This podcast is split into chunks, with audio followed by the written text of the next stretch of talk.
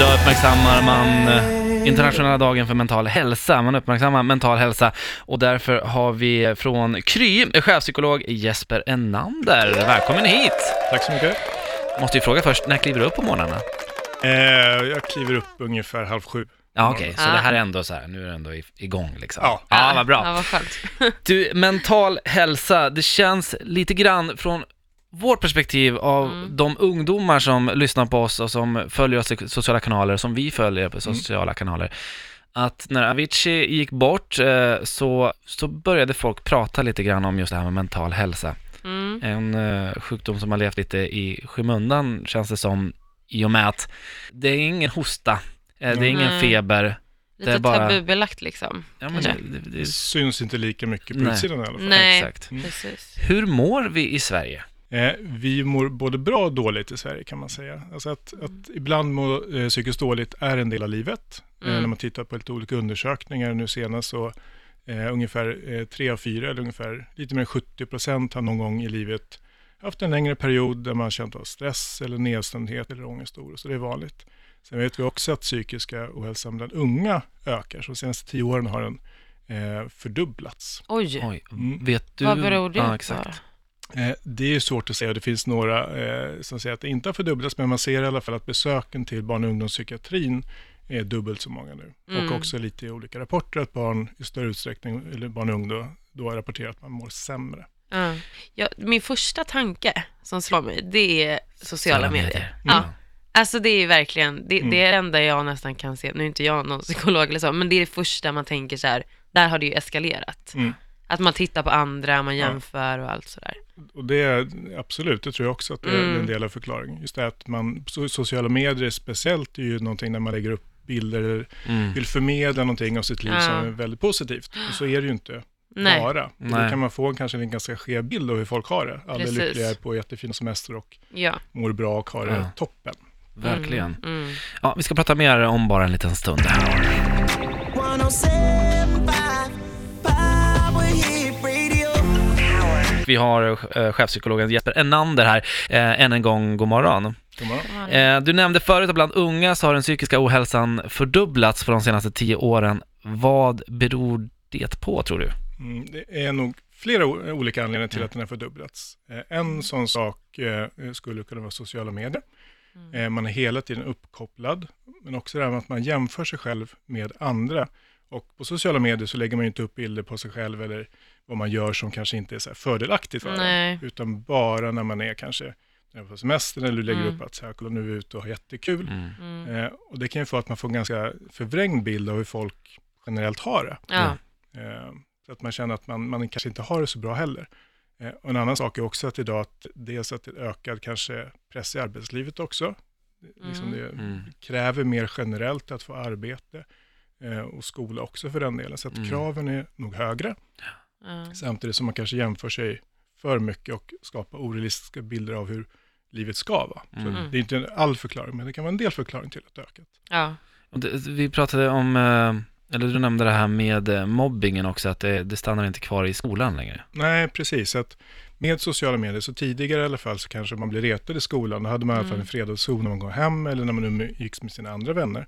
Mm. Men nu är det så att eh, vissa barn blir ju liksom aktivt mobbade via sociala medier. Eller att man blir utesluten i olika grupper. Att, kanske så här på kvällen att någon börjar liksom så här chatta med en eller så att man är aldrig lämnad i fred. Och Nej. det är ju hemskt. ja, det är jättehemskt verkligen. Eh, känner du att eh, samhället har miss, misslyckats med det här, eller känner du att så här, nu har de fan börjat tagit tag i det här och ta det här på allvar? Mm. Alltså det har ju eh, genom åren satsat en del pengar på psykisk ohälsa, men jag tror att det är, eh, vi måste göra mer av är faktiskt prata om det Mm. och våga bli Just mer det. öppna om de här sakerna. Mm. ja. Och sen också söka hjälp tidigare. Men på ett sätt kan man ju säga att samhället kanske eh, har misslyckats lite, därför att de flesta uppger att de vet inte var man ska vända sig om man mår dåligt. Mm. Mm. Och många tror heller inte att man ska få rätt hjälp om man väl söker vård eller Ja. hjälp för det. Så det kan man ju se som ett, ett misslyckande. Just det. Mm. Vi ska prata lite mer om eh, lite eh, ljus i tunneln också och bara se om vilka vägar man kan ta om man faktiskt sitter och lyssnar nu och känner Mm. igen sig i det här. Mm. Jag känner igen mig Ja, jättemycket. jag alltså. också. Eh, vad, Frida och jag har ju båda haft eh, en tid av ångest, depressioner och panikångest. Jesper, vart hittar man hjälp? Alltså så här, för jag kände att det var väldigt svårt. Ja. Och det kan vara väldigt svårt och det är du inte ensam om heller. Det är ju väldigt många som tycker just att det är svårt att veta var man ska vända sig eller att man ska få rätt hjälp.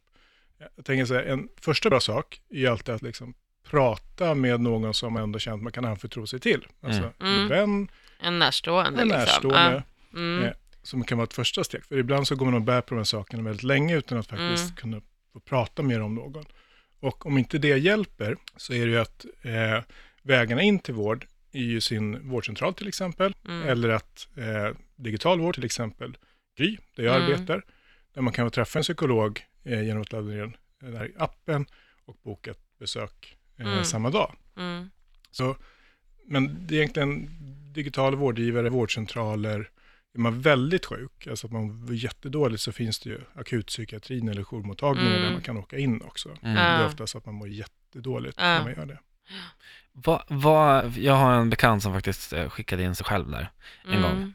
Och han kommer ut och vara så himla, alltså han tänker, jag är dömd för resten av livet nu. Men det, jag tror att vi måste förstå någonstans att det är en sjukdom, alltså man blir väl förhoppningsvis frisk Mm. om det går åt rätt håll.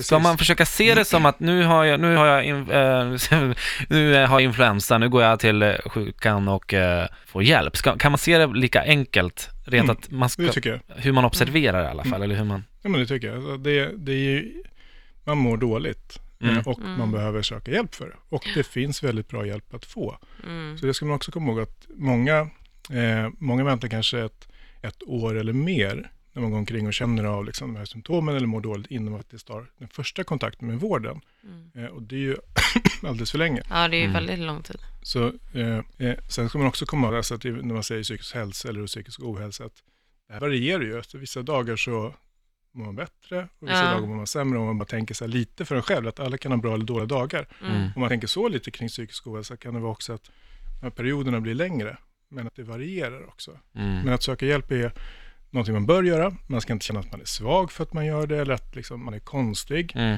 eh, utan sök hjälp. Mm. Men det är ju där jag tror problemet li- ligger. Liksom. Precis som du sa Erik med din kompis, att nu är jag dömd för livet. Att typ så här, som att man har failat för att man går Mm. dit och erkänner för sig själv att man behöver hjälp. Ja. Liksom. Mm. Det är ju där problemet ligger. Och det tror jag verkligen är att, att i Sverige kanske framförallt att vi har det här föraktet för svaghet eller att här, sticka Ja. ut eller vara annorlunda. Mm. Man vill inte vara det, och, Nej. men det är inte svaghet, utan jag tycker snarare att liksom, så här, det är väldigt starkt att man tar Precis. tag i de här eh, besvären som man har. Mm. För det är, liksom, det är jobbigt att göra det också.